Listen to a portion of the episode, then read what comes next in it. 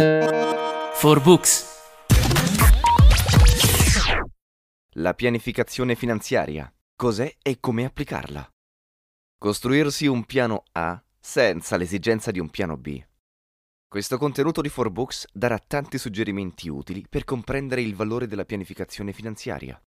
Gestire in maniera attenta il proprio portafoglio finanziario, iniziare a pianificare in modo consapevole i propri investimenti.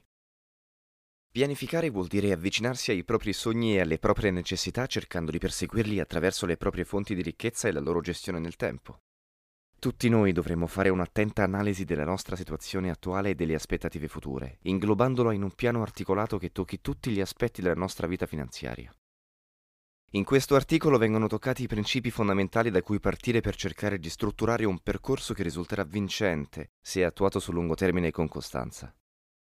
Pianificare equivale a dare un nome ai propri soldi. Se in un precedente articolo abbiamo trattato di diversificazione e asset allocation, ovvero la distribuzione del proprio portafoglio in diverse classi di strumenti finanziari, ora vedremo come quello che sembrava essere la parte principale del processo di investimento risulti essere piuttosto un sottoinsieme di un piano decisamente più ampio e articolato, la pianificazione finanziaria. Essa è da intendersi come un procedimento volto alla gestione e all'investimento della nostra ricchezza durante l'intero arco dell'esistenza, con il fine di cercare soluzioni alle casistiche tipiche della vita di tutti noi. In poche parole, pianificare significa dare un nome ai soldi. La logica di base è che le nostre entrate, se canalizzate in un unico calderone, diventeranno un risparmio indifferenziato che dovrà far fronte in maniera casuale e indistinta alle uscite che di volta in volta ci capiterà di sostenere. Una gestione di questo tipo potrebbe esporci ad una serie di imprevisti a cui rischieremmo di non avere risposte adeguate nel momento in cui si dovessero verificare. Proprio per ovviare a questa problematica, la pianificazione si propone di sostituire l'unico pentolone di cui sopra con un bel mobile i cui cassetti saranno etichettati con il nome delle varie esigenze che si presenteranno durante la nostra vita. Ci sarà così lo scompartimento per lo studio, quello per la pensione, quello per gli imprevisti, quello per l'acquisto della casa e via dicendo.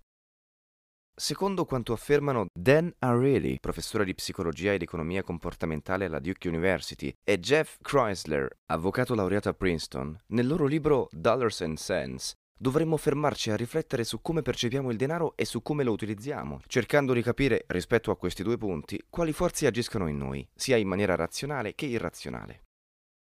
Principalmente gli autori ci invitano ad evitare di scommettere su di esso, tentazione tanto più potente quanto meno ci sarà chiaro il nostro rapporto con quest'ultimo, a non sottovalutare il costo delle opportunità mancate quando decidiamo di spendere il denaro per un qualcosa che molto probabilmente ci precluderà altre scelte, e infine di dare il giusto valore alle cose, capendo come agiscano in noi quelle distorsioni che ci portano a spendere cifre sconsiderate per una settimana di vacanza e al tempo stesso a perdere una quantità enorme di tempo alla ricerca di un parcheggio gratuito. Questi, secondo i due autori, non sono solo semplici errori, ma modi di vedere e ragionare sul denaro. Scelte strane e discutibili che compiamo proprio perché tendiamo inconsapevolmente a cambiare la nostra percezione di valore. Infine, oltre a questi aspetti, va considerata la difficoltà che tendenzialmente si ha nel prendere scelte di investimento e di consumo nel lungo periodo. Quindi, prima di addentrarci nel funzionamento della pianificazione finanziaria, va precisato che quest'ultima si configura come un processo continuo che, se affrontato in maniera episodica, non sortirà alcun beneficio alla gestione finanziaria e non della nostra vita. Il contenuto che hai appena ascoltato è tratto da 4Books. Scarica l'app 4Books per iOS o Android e inizia a migliorare te stesso in soli 20 minuti al giorno.